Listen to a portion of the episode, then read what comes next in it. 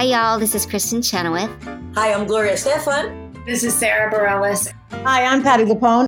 This is Lin Manuel Miranda. You're listening to the Broadway Podcast Network.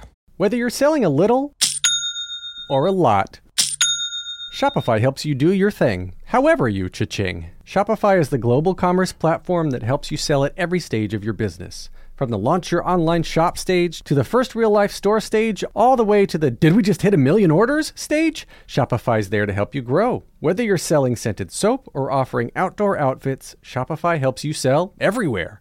From their all in one e commerce platform to their in person POS system, wherever and whatever you're selling, Shopify's got you covered. Shopify helps you turn browsers into buyers with the internet's best converting checkout, 36% better on average compared to other leading commerce platforms. And sell more with less effort thanks to Shopify Magic, your AI powered all star. So, do you want marketing made simple? Shopify removes the guesswork with built in tools that help you create, execute, and analyze all your online marketing campaigns. Sign up for a $1 per month trial period at shopify.com slash income, all lowercase.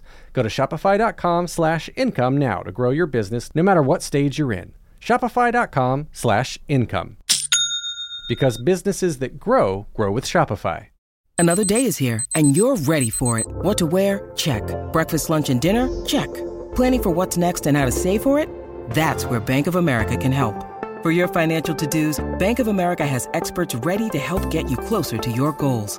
Get started at one of our local financial centers or 24-7 in our mobile banking app. Find a location near you at bankofamerica.com slash talk to us. What would you like the power to do? Mobile banking requires downloading the app and is only available for select devices. Message and data rates may apply. Bank of America and a member FDIC. Agnes de Mille hired dancers who act. Mm-hmm. She did. And she also hired uh, men and women who didn't have the uh, stereotypic dancer body. Hmm. They weren't heavy, but the women did have They were shapes. they had some shape. And the men were not all tall and lanky, and what they they had, and they all were astounding dancers, but they looked like people.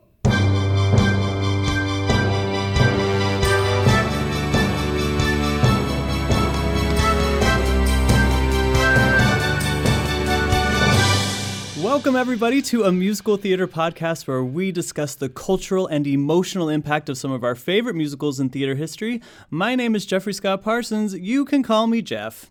Today, we are discussing the musical Brigadoon with someone, and this is me casually dropping the mic here, who was Tony nominated for it. Yes, as Fiona McLaren, she was Tony nominated for Best Performance by a Leading Actress in a Musical. She has an upcoming performance on September 6th at 54 Below as part of the all star lineup for Charles Kirsch's Backstage Babble Live. Who, by the way, is a fellow podcaster. She's also an amazing educator. I'm so thrilled she's here. Everyone, please welcome Meg Bussert. Thank you, Jeff. It's good to be here. I do have to have one caveat here. Um, I was Please. I was Fiona in the 1980 revival. Not the Just in case anybody thought- 1947 original. Just, just that did Okay, come up a few times. That is that is a fair clarification. I mean, that would just be full miracle. If you were in if you were in the 47 production, then that means you went into Brigadoon. And this is the one day where you have come back. yes. Um, but uh, yes, thank you for the clarification. The 1980s revival, um, which is thanks to you, I, I did not know this, is all on YouTube, and it's really a, a lovely recording. I don't know who snuck their camera into that theater, but it yeah, looks great. and and it's been there for a while. I think it's there because it's a part of history because it was never recorded in any other fashion, and it really captures the Agnes de Mille choreography, which is stunning. Yes. And I think that's the reason. It's a it's a it's a research thing, kind of. Um, it's yeah. yeah, no, I, you're absolutely right. It's such a great tool and um, uh, window into our history. Anyway, thank you so much for coming on. It's it's really such a, an honor for me. We've covered a, a couple of Lerner and Loewe shows on the podcast, Camelot, My Fair Lady, and I highly recommend our listeners to go back and listen to those if they haven't. But this is the first time we're covering an L&L with someone who performed them on the Broadway and perhaps knew them. I, I'm not sure. Can- yeah. So, uh, tell me, tell me about your relationship with Lerner and Loewe and how Brigadoon came along. So mostly with Alan Jay Lerner. Um, my equity card came into my life. Uh, when I uh, ran away from the Midwest, I was something like four points shy of my degree, but ran out of Oh money. gosh. Ran out of money, wow. and uh, came to New York to be the next Julie Andrews. You know, but that was the plan. I Um, mean, congratulations, because I would say success. Yeah, so I, I actually went back and got several degrees later. You know. Oh, as I- wow. yeah, yeah, I finished and got went on, but that's why I ended up teaching at NYU. Anyway, At NYU, uh, sure. yes, uh, my equity card came with that wonderful show Lolita, My Love, which is a musical version. John it. Barry and Alan Jay Lerner musicalizing Nabokov's Lolita. Perfect, isn't it? Perfect. I mean, musical. why on earth would we want to see a, a, a musical about teenage rape? But So, like, I was- honestly, I was 21. Uh, I, I got in the chorus. In those days, it was it was very strong uh, chorus. You know, uh, singers and dancers. You know, you didn't Sure. do uh, one other thing. You stayed in your little thing. But um, it was. I learned so much, and um, we had two horrible out of town tryouts, and then they came back and rewrote and tried to do it. It, it failed, and it shouldn't. Uh, but uh, we were in uh, either Boston or uh, Philadelphia, the two big tryout towns, and there was a place called the Variety Club, which stayed open for singers and dancers, anybody doing a show in these wonderful tryout towns. It was catered to the theater people, so there might be two or three shows trying out at the same time.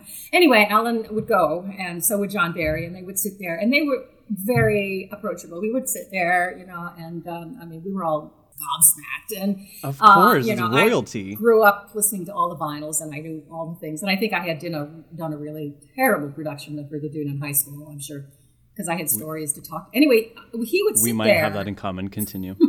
he would tell stuff. He would tell stories and and uh, remind me because I have something he told me specifically about Brigadoon. I had a Brigadoon question just because I had this question. He answered me, and it was a, an astounding informative thing that happened later. So anyway, I knew him from uh, that. The next thing I encountered him in was the Brigadoon, and then um, I did Camelot a year later uh, and, and worked with him on that. That was just a year later. The- yeah, 'cause it was about a year and a half later. It was something like that. with Richard Harris, Yeah. right? mhm.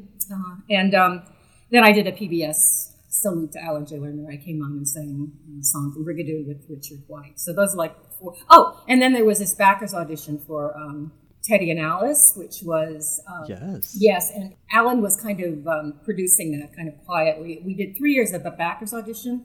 Brilliant music written to uh, jo- um, Sousa, John Philip Sousa John Philip Sousa. borrowed from that, and uh, it was musically so much fun. It, by the time they capitalized it, they decided I was too old to play Alice, so they hired someone else, and it flopped, and I was so sad. So um, they um, they then decided to record it, and they called me to come in and sing because nobody Not saw too me. old they to just sing. saw- yeah. so anyway, um, but the, Go you know, figure. So I, I got to know him in, in on a on a nice personal. Just he was a brilliant man. He the way he could handle lyrics has always astounded me. Um, listening to how uh, the many levels that he would write for, and he was always very generous. You couldn't like not do it right. You know, if, Mm. if you had a different take, uh, you might get a little note. I think you should try this, or I really appreciated that. And uh, when he would come in and check on the show, I would always get a note back. Meg, I can understand every word, and I was like, okay, good. I you know. So they, he was uh, very, you know, Generous. one of the few brilliant, brilliant. Uh, comp- we have a lot of brilliant composers, but he was like up there at a time. You know, with, with Lorenz Hart and, and All of them. Cole Porter, and they all knew each other. They all worked together. They all respected each other. So it was truly a community of creatives. Wow. And I mean, at this point, Frederick Loewe like didn't have much to do with him anymore, right? Right. Um, yes, uh, he he did. I think he was on top of it a little bit. There was um, for Brigadoon, particularly, uh, there was going to be a, a bit of rewriting, and of that, of Oh. course, he was also the librettist. And so uh, when Vivian Matalon came in, Vivian being the Meisner The director. director, uh, Yeah. had so many questions as to some of the build-ups and uh, you know some of the, the storytelling aspects that the storytelling was a little bit different. It was it was beginning to be brilliant. Um, it was brilliant in the 40s, but uh, you know compared to where it went, those were yeah, the beginnings. the art form, how it had evolved for and sure. so Vivian coming at it 20 years later is going, you know, this could be better, you know. And so actually, uh, Alan did give him permission. When he made some changes, it was kind of understood that Alan didn't like it, but Hmm. it was okay. Do you know what I mean? He was going to let it go because he understood a new, New a new look at it. Yeah. he Yeah. was he was open enough for that. But it was it was interesting because the day he came to, sh- to see the show, we were he came back to, to talk to all of us, and we were, does he like it? Does he like it? And were like, Right. we don't know. Poker he, face. he never told us. Interesting, interesting. How cool. I find this period of musical theater really interesting, the early 80s, specifically with revivals, because it seems like we were all trying to grapple with our sense of history and what was really popular in Broadway's heyday. And how does that apply to a new audience? Do we just present it exactly as it was before to try and capture that magic? Do we revive it in a revisal sort of way? It really is the transitionary period between let's just do pajama game like we've always done pajama game and in the 90s when we really start seeing true revisions at, at musicals. Yeah, I think you're right. The questions started coming up in the 70s. And the other thing that was going on was the youth musical, the uh, you know the, the rock musical, and, Sure. and the traditionalists were like shocked. You know what? It, what it, the kids loved it. You know, I mean, we all loved it. We Yeah. thought it was great fun, and we did think that when we were doing a revival, it was a bit old fashioned. You know, but you know, it was kind of can't beat some of that singing if you were you know storytelling maybe wasn't as deep as you might have wanted it, but it was there. So it was there to mm-hmm. be discovered. And then you could say some of the more contemporary pieces at the time were not actually brilliant stories either, but they were a mm. reflection of the enthusiasm and the, and the other look, the, the new look. That's um, a that's a really that good was. point. It's more emotional than maybe plot heavy or plot driven. Like, or, you know. was that one? Hamlet? Rockabye Hamlet. That was that. Rockabye oh, Hamlet. Favorite.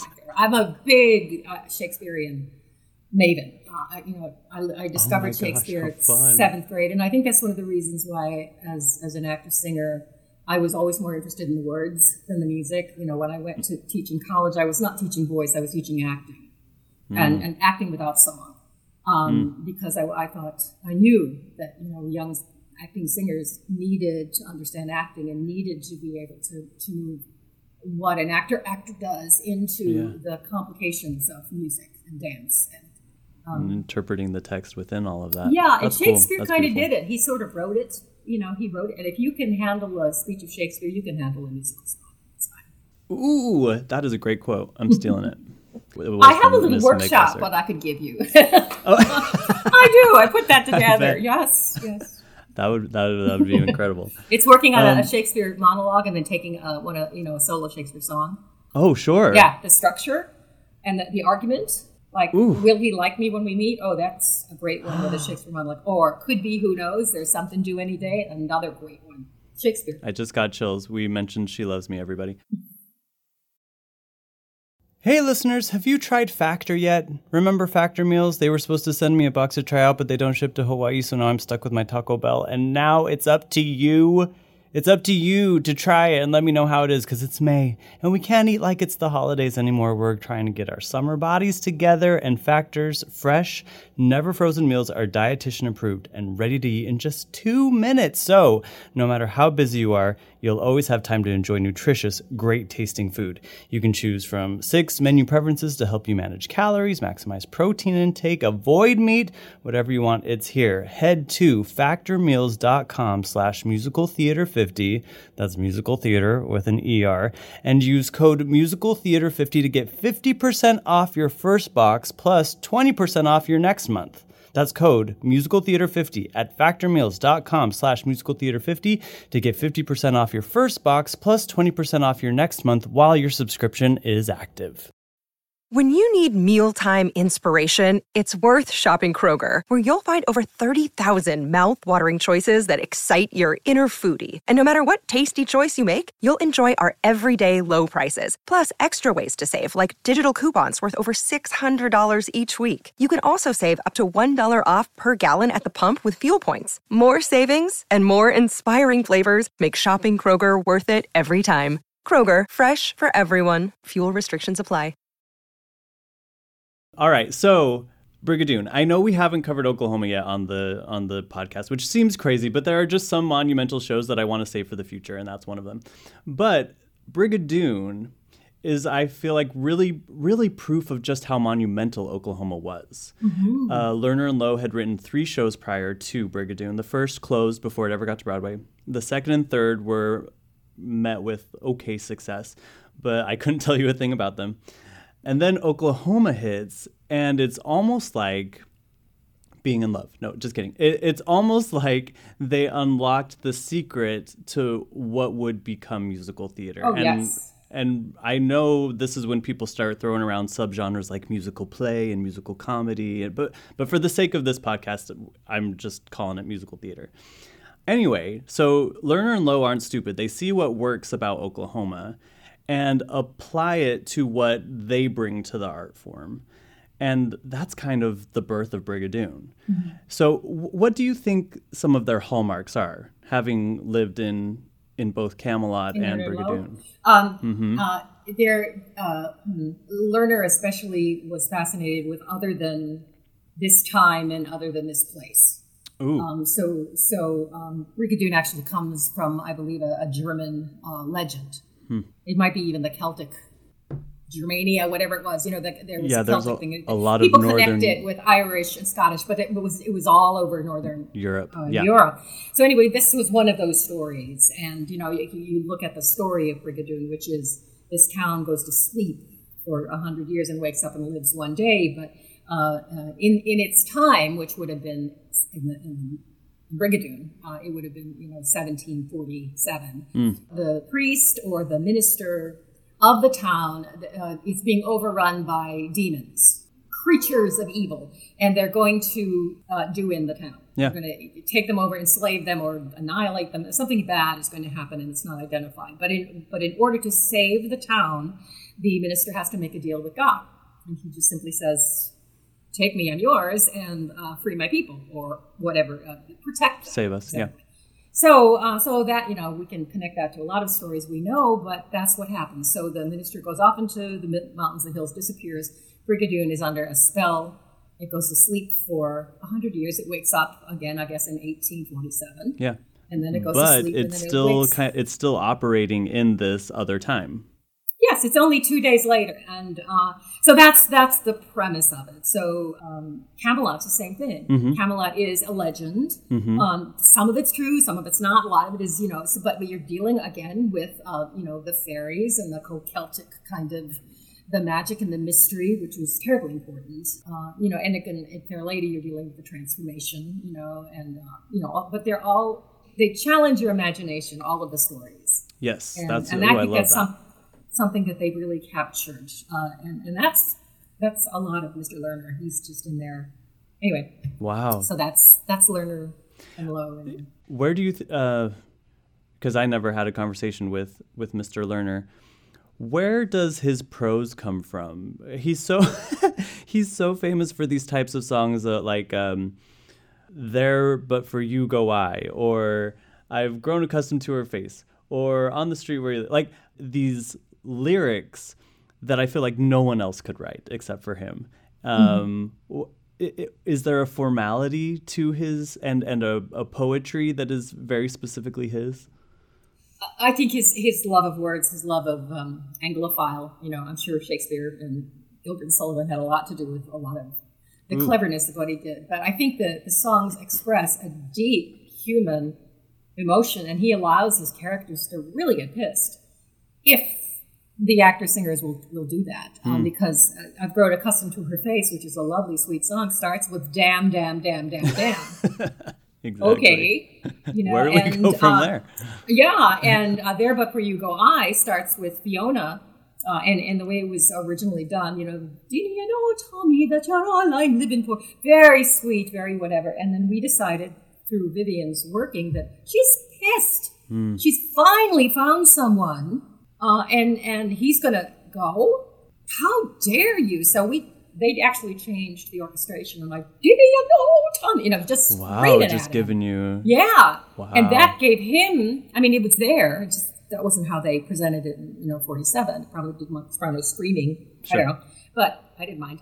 Um, the uh, you know, and that pushes Tommy into no, no, no. Um, I will never forget you because I was lost. I was on the verge of committing suicide. I was whatever. I Yeah. was not going to be able to live. I don't know what's facing me when I go home, but I know I can't stay here. Wow. And that's all he's saying. But all of those songs have, you know, in, in Brigadoon when she comes out, where are the simple joys of maidenhood? yeah, in Camelot, Where's right? the knight's killing me? Where's the knight pining so for me? He leaps to death. I mean, every girl should have that. you know, and, and it's so brilliant. You know, she's 15 years old. She's had she's been so closed up, protected. He gives voice or he gives words to the marvelous human imagination. And yes, I think in many maybe that was one of the things that got me cast is because I, I never came in as a, a, blonde little soprano. Mm-hmm. I always came in with I'm the oldest of seven children, and I came in with that. I mean, Mm. I am truly the. I mean, there was a lot of noise in my family, and um, uh, you know, we were all good people, but boy, we could be noisy with it. And I think that you know that works well for so many of the, those women written in the 40s and 50s. They were very strong women, but um, Well, I got to give you a compliment because I watched the your performance, and first of all, you sound glorious. Like it just sounds like that's where you live, like walking around in comfy house slippers in this uh, soprano role, and then you do have this strength that is so important, I think, for younger generations to see that singing a, a soprano role does not mean not being strong or or singing beautifully does not mean that you are apologetic for your stage presence. It really is kind of a masterclass. So Well, wanted to give you thank that. you, but it's also in, in singing singing the old song, the old shows Mm-hmm. doesn't mean you're you're any less strong. You know, the, uh, when I was teaching, that my students constantly, oh, one of the old things, and I said, yeah, okay, so show me what's inside one of the old things. Do it. Mm-hmm. You know, and then really, I can do that. Yeah, you can do that. Yeah. So it's um, it's terribly important to um, again, it's it's an actor thing, and both Vivian and and when especially when I was working on Camelot with, with Harris because he wasn't the easiest person, shall we say. Um, I I was far too energetic for him because I was American. I was basically American, and he, he wanted something else. But I think it was we were told by others that it was our frustration made it work. You know what I mean? Oh, totally. yeah, yeah. Yeah, I mean, uh, at least you had some sort of fire. Oh yeah, yeah. And it wasn't we disliked each other, but we just I could see I was frustrating him, and I just wasn't going to change. so um, Nothing more in a, Gwenny. in a nice way. In a nice way. but so uh, I learned from those shows. I think a lot about. Um, uh, the, ener- the energy that's inside that doesn't have to come out because as you can see from you well we're talking now and you're looking at me being a little energetic when i talk that comes out in all of my work initially and then you find how you can put that inside i, I did a lot of work studying the michael chekhov work approach to acting and he's very physical and uh, i- imagina- imaginative and one of the tools is the psychological gesture, where you work out, you know, the gesture of what you really want to do physically with the material, and then you put it all inside, which is something actors do all the time. Ooh. So I was sitting on top of all of my energy, and it literally drove me crazy initially. And I would always be getting, yes, that's it. Yes, that's it. I said, but I'm going to go explode. That's good. That And you should, but don't. that's You know, captivating. and yeah. so the audience reads that. They read that uh, dynamism within you and they interpret it in the story. They don't interpret it as, oh, Meg's going crazy today. Right. Uh, she really wants to jump and scream. They say, oh, Marion's really upset about the situation. Guinevere's, you know, about to explode, or you know, whatever the character might be. They interpret it within the story. This is so cool. I I love when episodes surprise me, and I hadn't expected this tie to to almost the classical nature of this show, which is surprising because I do feel like this is a, a, a piece of classical musical theater. But um, what what a beautiful opportunity for us to see how much is inside these older pieces. Oh, it's it's stunning, and here's Yeah. a line, and I think that's what you know. Hammerstein learned from his father. Hammerstein did all this stuff. Hammerstein uh, taught Sondheim. Sondheim, Sondheim taught Lin Manuel Miranda. I mean, there's we can go and find so many links that uh, you know it's you do pass on. You do pass things on, and whether you want to do it or not, you have to recognize the art and the craft. It's a beautiful line. And the more I do this show, the more I'm just so grateful for it. So now going back to to Oklahoma's influence on Brigadoon, and we've got like the the serious romantic relationship between Fiona and Tommy. We'll also talk about the secondary one, which is kind of the Will Parker Ado Annie uh, plot line, and um, but maybe most literally, the thing that Lerner and Loewe took from Oklahoma was Agnes de Mille, who was the choreographer and maybe the reason Oklahoma was so groundbreaking because this choreography that bridged the dramatic uh, narrative with the music, with the acting. I mean, it, you can't overstate it. And she is also who originally staged Brigadoon and the revival that you did. So talk to me about Miss de Mille, because and and was she how was she health wise at this point? She was about 72. She walked on a, she had a walker. She had a lot of injuries from her dancing days and Sure. stuff. But she was so sharp uh, and she was amazing. Uh, the dancers, of course, um, rehearsed separately from us. So when they came in to show their stuff, Mm-hmm. we were all like, uh, Ms. de Mille walked into the room and everybody got quiet. Yeah. Everybody got Reverent. kind of watched, you know, and it was, you know, I vowed at that time that when I was growing older, got to her age, I wanted to be eccentric. And I wanted everyone to be quiet when I walked in the room. Now that didn't happen, but I did. want. Um, The accent, did the eccentric eccentric part- happened? Yeah, that happened. I think. Yeah, that's yeah.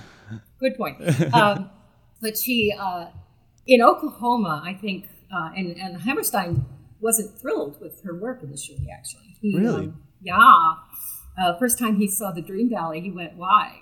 And uh, Mm. Agnes was when she saw the show, and she, you know, got to Kansas City. She could do all that, having the girls all dance in the beginning on Many New Day, and all these kinds of things was fine. But she saw something in Laurie's uh, situation. She saw something which was pretty strongly presented with Judd having a fixation on Laurie, and you know what kind of sickness was that, and how is Curly really going to handle it? And Curly doesn't get it until Curly walks into his shed, and then Curly goes, "Okay, we got a problem. We got a problem. uh huh.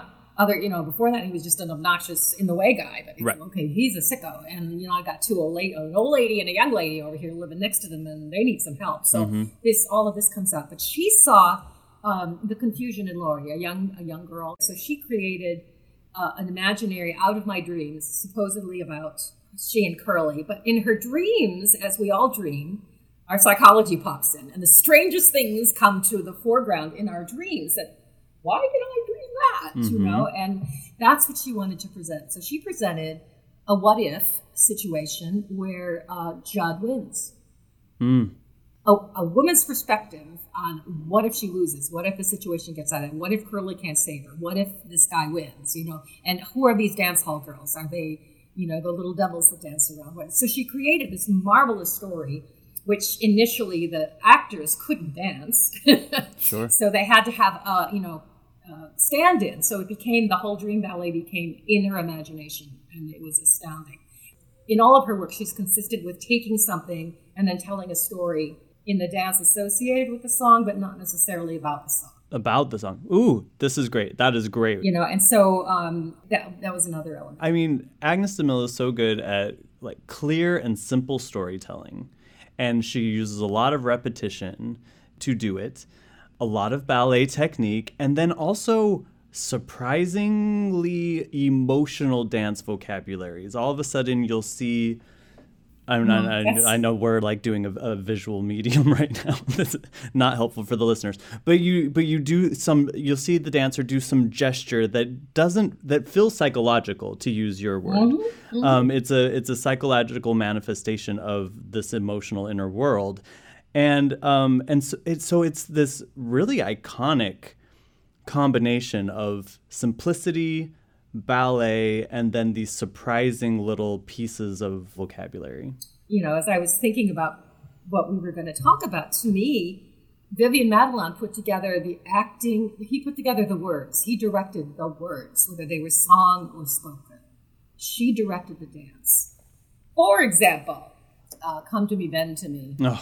freaking Uh, where, which he comes in and, and sings this glorious thing, and then she's saying, "Leave," you know, go away. I have to come out. They can't see me today.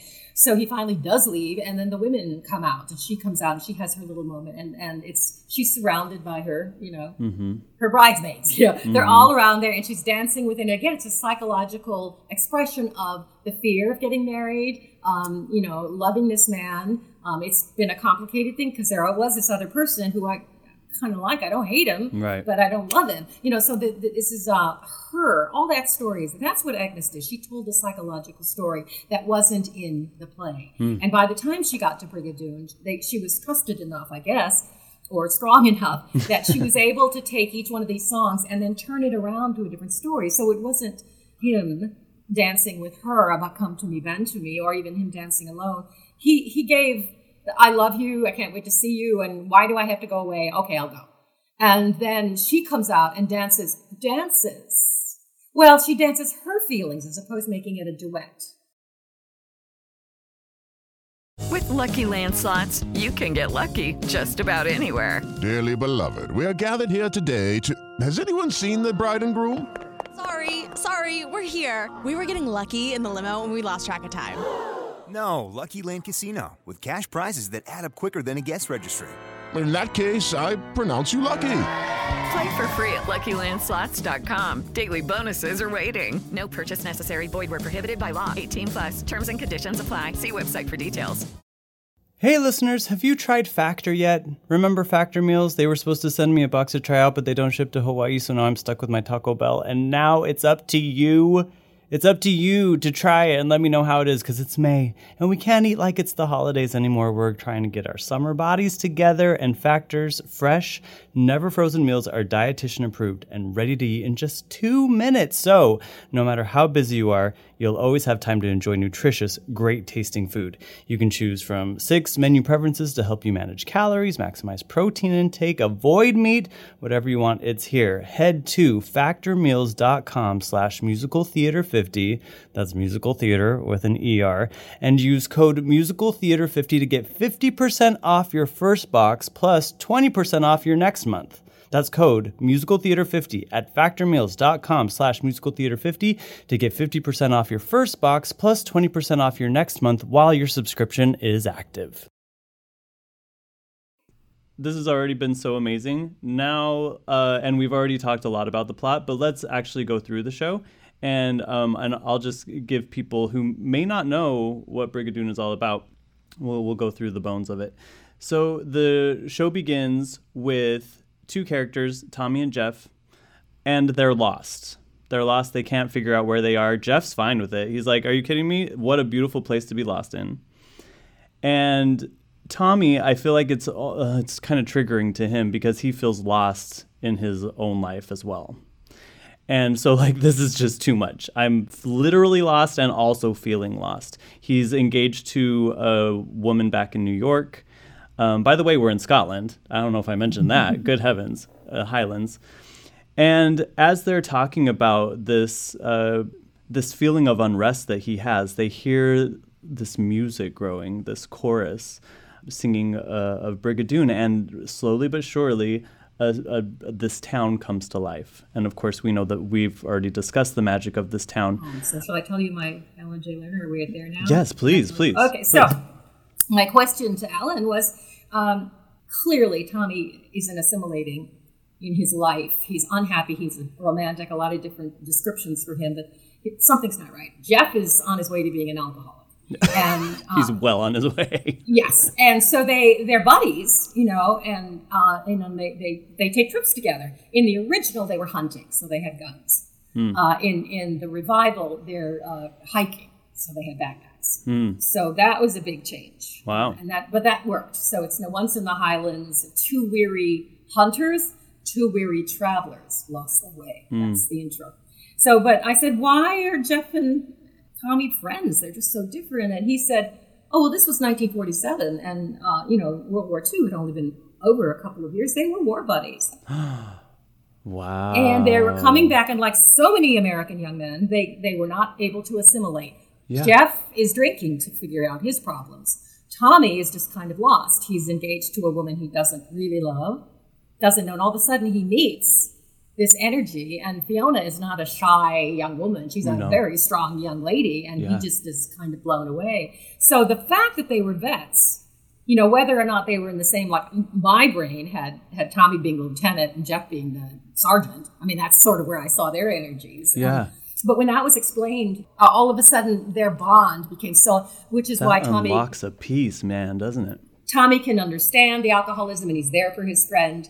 Uh, Jeff understands. They both get each other. And and as Lerner, as Alan Jay Lerner said, he said the audience in 1947 got that too. It's nowhere in the script. It's not there. nowhere there. So if you have that inside information and you're doing it now, um, if you update it, you know it's okay. Kind of, you know, we we did update it to 1980, so it was you know, 1880. There was uh, 1780 when it Oh, was okay. happening, and that's kind of yeah, that changed. Like the American Revolution had already happened for the first time. It didn't. I mean, it changed a lot of little things that people actually thought about it much, but um, but yeah. So the relationship between the two men is totally understandable. That's huge. I had never considered that and really makes it so timely, much more timely than I thought. Because one of the hallmarks that I always think of with Lerner and Loewe is an element of m- magic where or transformation. Good word.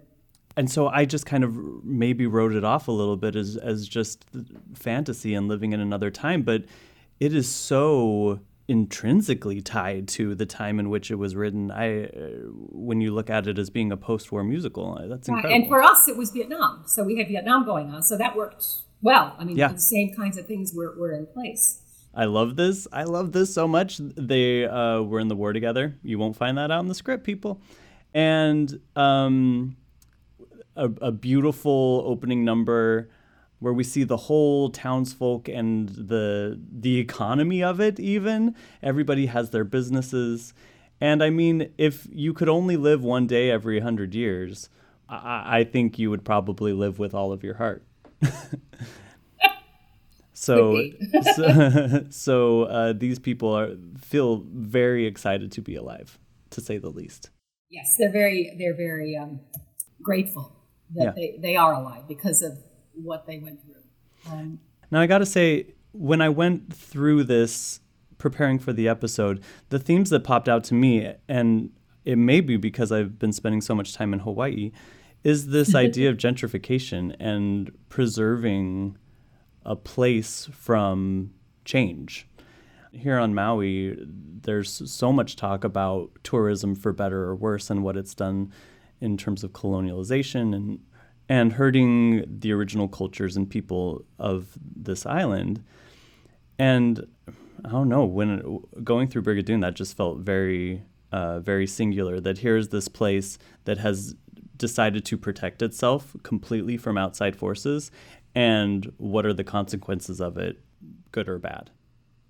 well, some of them, if I can jump in, um, consequences uh, for um, the young folk. Uh, for the first one you meet who has consequences is Fiona. There's no guy for her. Mm-hmm. Uh, so she's waiting for my dearie and happy am I to hold my heart till he comes strolling by. Well, the likelihood he's going to come strolling by is nil One because of the situation. she and she knows everyone in town, and none of them appeal to her. So Mm-hmm. within this playfulness, as she's singing to the other women, uh, is I'm going to be a spinster. It's probably okay. I would rather Mm. that than um, marry someone who it, it ain't going to work. Yeah. she's fine. Her father is the mother's not around. We don't know what happens. The father, she's definitely taking care of her father. He's he's fun, but he you know he calls on her to do it. She's the older sister taking care of her younger sister, so she's kind of the already in the role of nurturer, wife, mother, even without. Um, and so it's kind of interesting that that she sets that up. The second person uh, is Harry Beaton. We meet him, um, and he's uh, his father is a, a tailor or whatever. You know, he didn't get to go to college. He's stuck working for his dad. So the one who got to go to college is Charlie, and Charlie's coming back, or came back, you know, in time for the um, for the miracle to happen. But Harry's got no life because of what happened to the miracle. He, he can't marry the girl that he loves, and he has no, No future, no no future. future, nothing he can. We can't go to another town to try to pick up. So he's already caught and lost. Fiona's gonna got it. She's got it. She's okay. Harry's not okay. Uh, uh, and so you start seeing these stories kind of running around there, and, and of course so many idea- stories. I love Yeah. how many characters there are. You've mentioned Harry, you've mentioned Charlie, who uh, went away, came back, is about to marry Bonnie Jean. He's very excited about it, and I mean, he's he's already lived quite a life. He's been with a lot of people, and he's ready to settle down. Compare that to Harry, who just has this unrequited love and nothing to show for it. Right, right. And he's stuck. He's there's nothing he can do. So um, there's all these um, yeah people who have for whom the uh, the miracle wasn't necessarily the best thing, and how were they going to deal with this circumstance? So that's the big question. We've also got Meg, Meg Brockie, who is I, I liken her to an Ado Annie. She Yeah. has her own I can't say no. Yeah, but, but she's a little further along than Ado. She doesn't. How so, Meg? um, uh, well, uh, and and it's I find that uh, you know as an older woman I find that very interesting because uh, someone has to take care of those needs in in, many cultures, Mm. and in many cultures those women are uh, tolerated as Mm. as is Meg. Mm. You know, she's not thrown away and you know uh, Burned at the stake. Uh huh. There, both of us had that same. Yeah. Yeah. So, um, and she's a bit of a joke. And again, there's nothing much left for her either. You know, so she's Yeah. probably been around the block with them. And uh, She's been so, around the yeah, block with the whole town, but everyone's grateful for it. They tolerate it. you they know, tolerate uh, it. That, yeah, well, that is yeah. the better one. That is yeah, the better and, but. I think that that's it's an important. You know, where uh, I can't say no for Ado Annie is a joke. Yeah. I mean, she's she's she's a good girl, but she has her little her little imaginative stuff, and she flirts. But there's an end to the flirtation, and of course, Will Parker's not going to let her do it anymore. You know, Right, right. So uh, so there's a, um, a naivete in that one. There's less naivete in In- in, uh, in but. That's but true. yet so she's true. you know it's not it's not pointed up to uh, to to get anyone upset. But if you look at it, that's what's going on. That is one of the big differences that I would say in terms of writing style for Rodgers and Hammerstein and Lerner and Loewe. Rodgers and Hammerstein are flirtatious. If I loved you, people will say we're in love. In Lerner and Loewe, you get right to it and say your deepest thoughts and feelings right from the get-go.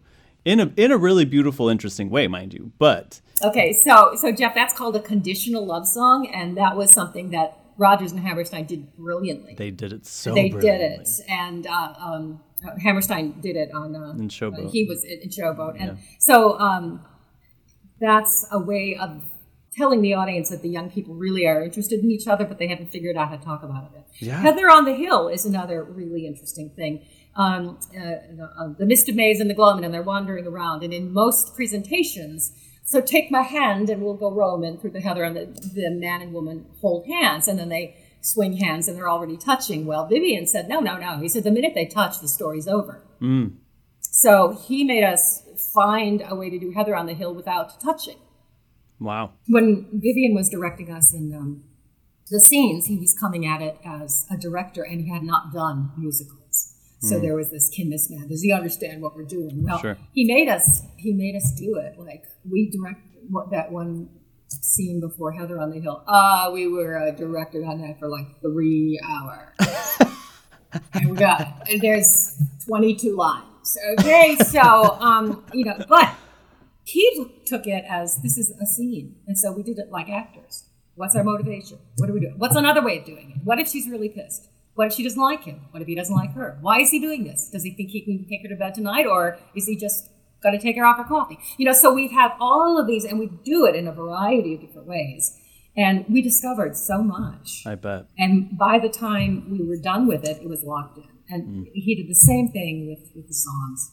That's that's and you play that within a, a thing that was always difficult about musicals, which is you literally have five minutes to fall madly in love with someone, and in Brigadoon it's much more literal because the town's about to disappear.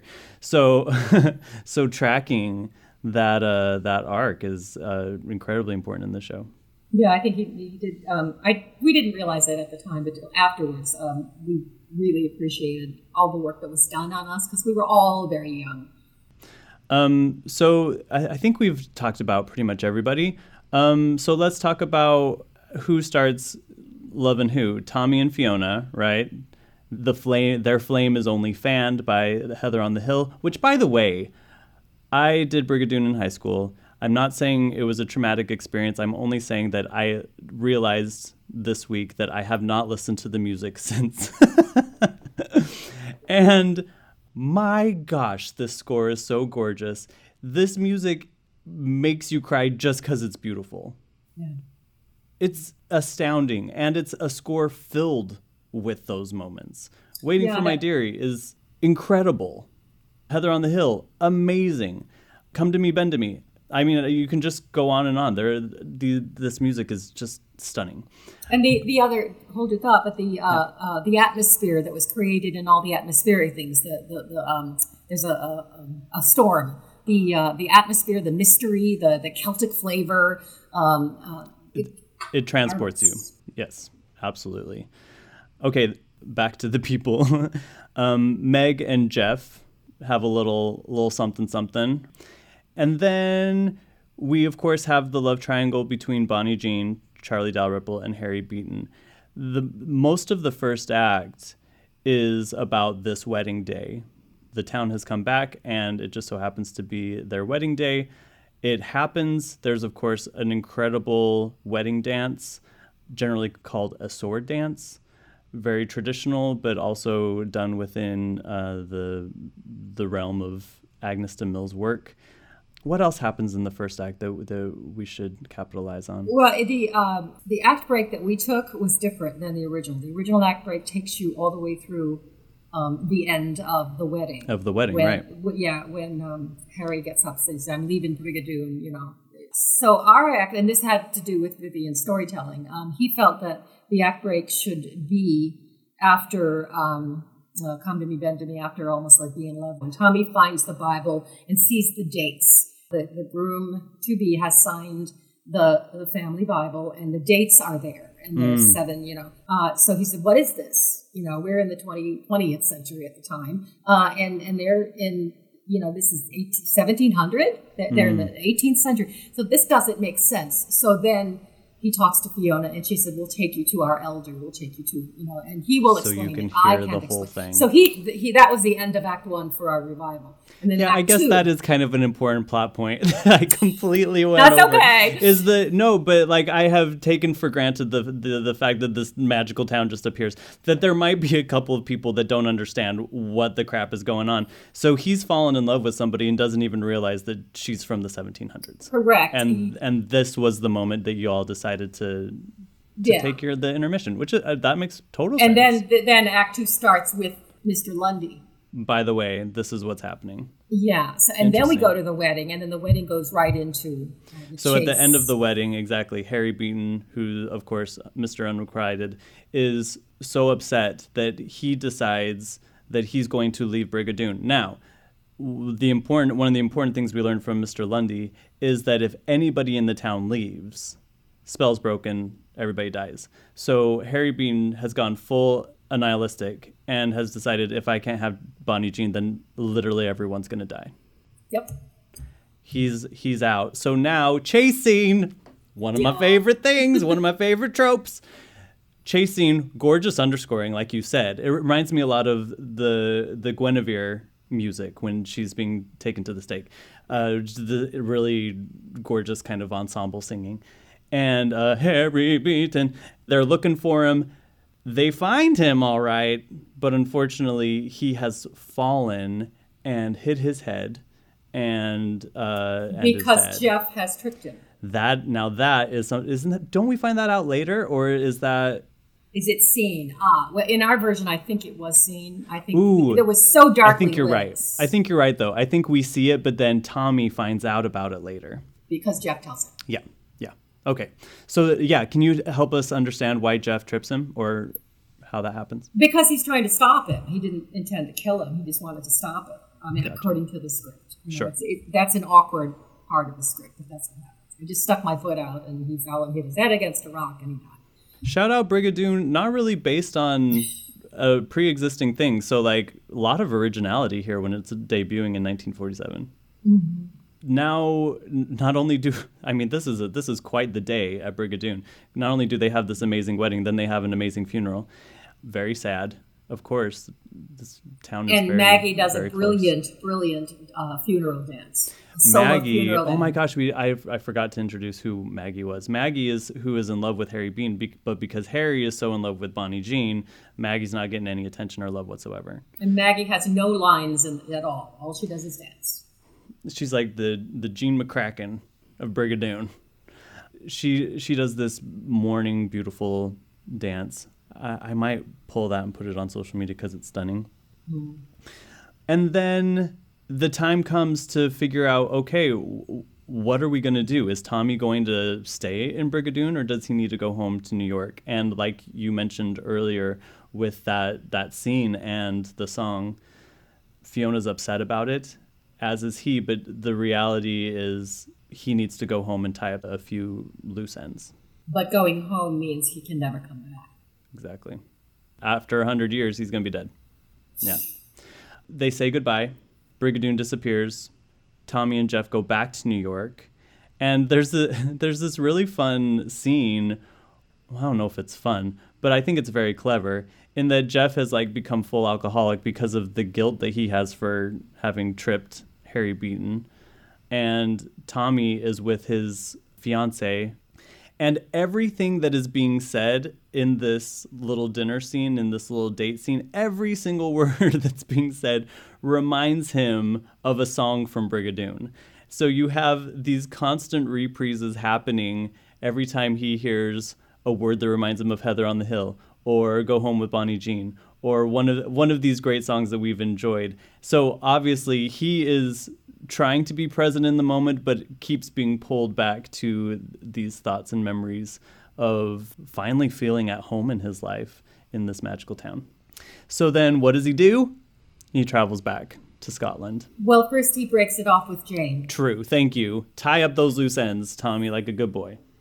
Does Jane take it well? And is Jane a comedic role? Like, is she an Ernestine Simple? Nah, she's just not meant to be his type. It's done in a variety of different ways, but it's clear from the get go that she's he's May- the maybe the toy husband. He's really cute. He's really successful, and he would Mm. be you know he would work well in the in the social aspect of her plans. Ooh, Uh, gotcha. But I yeah I don't think she's evil or dumb. Um, Right. But it's it's just clear that it should be that she's not. what She's not his true love. Wants or needs. Yeah, yeah. Yeah. So once that's all finished, he goes back to Scotland. With Jeff. Now that's cool. Why do you think that is? because they're buddies, and Jeff has to make sure that he knows. That's so and cute. Uh, and there also has to be a moment at the end of the show um, when Tommy leaves Jeff. Jeff looks back at Tommy. The end of the show, the only one left on stage is Jeff, Wow. and that's also saying something. So maybe Jeff is going to get himself together. Yeah, that's promising. That's hopeful. Why I love musicals. They go back. I love I I love how quickly it, it comes together, but it is just the sweetest thing in the world and so pure and earnest. The town comes back because of the love. What is greater than this miracle is this love that that he has. So um, and and the uh, that's pointed out by the fact that Mr. Lundy comes out to meet Tommy, Hmm. and he says, "You must love her very much. You woke me up." you So know, cute. and so and then in in our version, uh, Fiona does come down the stairs and extend her hand to him, and they go up together.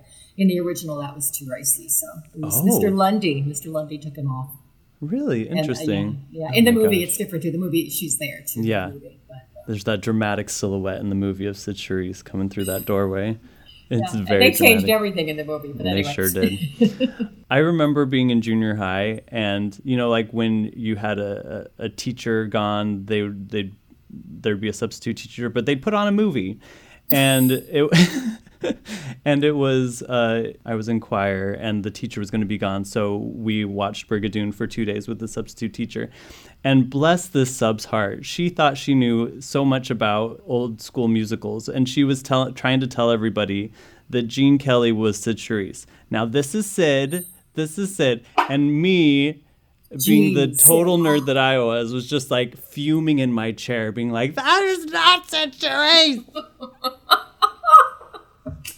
Oh, that's a wonderful Yeah, story. hilarious. Oh. Um. Anyway, so that's Brigadoon. That's Brigadoon. It's it's obviously a huge part of 1940s and 1950s musical theater. I mean, they Schmigadoon just came out a, a, year or so ago, which clearly has ties to to Brigadoon. Did you watch it? I, I watched a couple of the, the, the episodes, and yeah. it, it's it's the, it's tied because uh, you know they, they have the, the interlopers. It's a, a, a guy and a girl. They're, they're yeah. going to find love instead of the two men, and they wander in and and, it, and they start. Uh, the whole Brigadoon thing, but then they go to every single musical ever written. So it, it's exactly. It's, at first, I was, I was, I said, oh, I hope you know because it's so silly uh, and people who dislike musicals are why are they singing you know and yeah. I was people are going to just say this is it but it's so cleverly done and everyone who's singing is brilliant at it they're all musical theater performers most yes.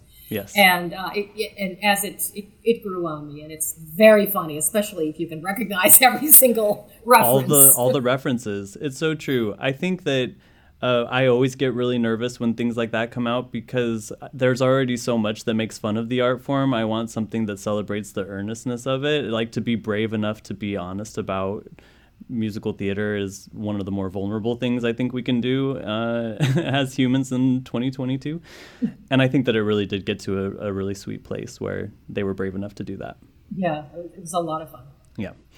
Um, so, a huge cultural footprint, a huge moment in figuring out what the future of musical theater was going to be, and uh, continues to be. So I'm I'm really grateful for it. I'm really grateful for this episode because it has sparked something in me. And thank you for teaching us today, Meg. It, it's a hard show to do because of the need of the, the astounding dancers. Sure. And just before COVID, I was actually hired to do it and to play Mr. Lundy as Mrs. Lundy. and uh, I did it How at NYU in one of my last years, and it works. It works brilliantly because then I can be eccentric. Yeah. I mean, and that's what Lundy is. And then yeah. it makes Jeff a real jerk when he starts saying those awful things like he does to Lindy. you know. Wow. It, it, it, it's, uh, yeah. Anyway, How they, we, we, had to get permission for that, and it was granted. So it's, it's kind of, I mean, every high school casts a woman as Miss Lundy anyway. That's the only people they have to play it. So there you go. that's amazing. That's so. That's really sweet. I would love to see you direct it. Maybe one day. We'll see. I'll yeah. get a great choreographer. This was so much fun. That's thank you true. for inviting me because you're fun to talk to. Oh, thank you, Meg. I really appreciate yeah. that. As always, if you have recommendations for shows you'd like us to cover on a musical theater podcast, you can always email me at a musical podcast at gmail.com. Don't forget to follow us on social media on Instagram and Twitter at a musical podcast. We're also on TikTok. We have Patreon exclamation point where for only $1 a month you can support the show and receive bonus content. We also have a TeePublic store where any of our profits are going to Broadway Cares Equity Fights AIDS. You guys, thank you so much for listening. You know how grateful I am for this podcast community. You're the best. Share us with your friends. Hey, Meg Bussert, what's new for you? What, what do you want to plug? Well, uh, uh, Charles Kirsch has put it together an evening of um, folks in the who did a lot of Broadway 70s, 80s, and 90s mostly. Oh and my gosh, this lineup is insane. 10 of us that, that have done Broadway shows, and we'll all be doing a song. Some uh, will do songs they introduced. Um, I'm going to do something I introduced on a recording. Um, yes. From uh, a Phantom, Maury Yeston and Arthur Kopit Phantom. I'm going to do the Evil Diva Carlotta's numbers. You were La Carlotta on the album. Yes. So I, am going to do a version of that, and uh, it'll, it'll be a fun evening. And I'm putting together a couple little things. I'm still coming out of COVID nonsense, and uh, mm. yeah, lost a lot of stuff as everyone else did. But I'm very excited about um, some workshops that I'm presenting. Uh, some are on that, uh, you know, Shakespeare and the musical. I like oh, that exciting. title, don't you? Shakespeare and the musical. Uh, yeah. and um, yeah, so we'll we'll see, but. Uh, incredible, incredible! You are a talent and uh, and a true ambassador for the art form, and I'm so grateful you were here. Thank you. Thank you. Everybody out there, thank you so much for listening, and go listen to Brigadoon. Do it. There's a lot of recordings. Have fun. Bye.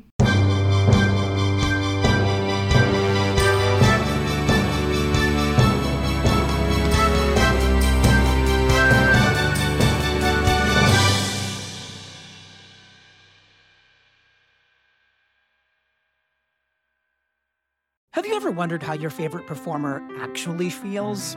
Well, here's your chance. Welcome to The Quiet Part Out Loud with me, Bobby Steggert, Broadway actor and now a therapist to a whole host of Broadway creatives. Part interview, part therapy, this is not your typical podcast. We'll go right to the heart of things with some of your favorite artists what they still struggle with, what lessons they've learned, what they haven't figured out yet. There's enormous power in saying the quiet part out loud. Are you listening? Okay, round two. Name something that's not boring. A laundry? Ooh, a book club. Computer solitaire, huh? Ah, oh, sorry, we were looking for Chumba Casino. That's right. ChumbaCasino.com has over 100 casino style games. Join today and play for free for your chance to redeem some serious prizes. ChumbaCasino.com. No purchase necessary. Full prohibited by law. 18 plus terms and conditions apply. See website for details.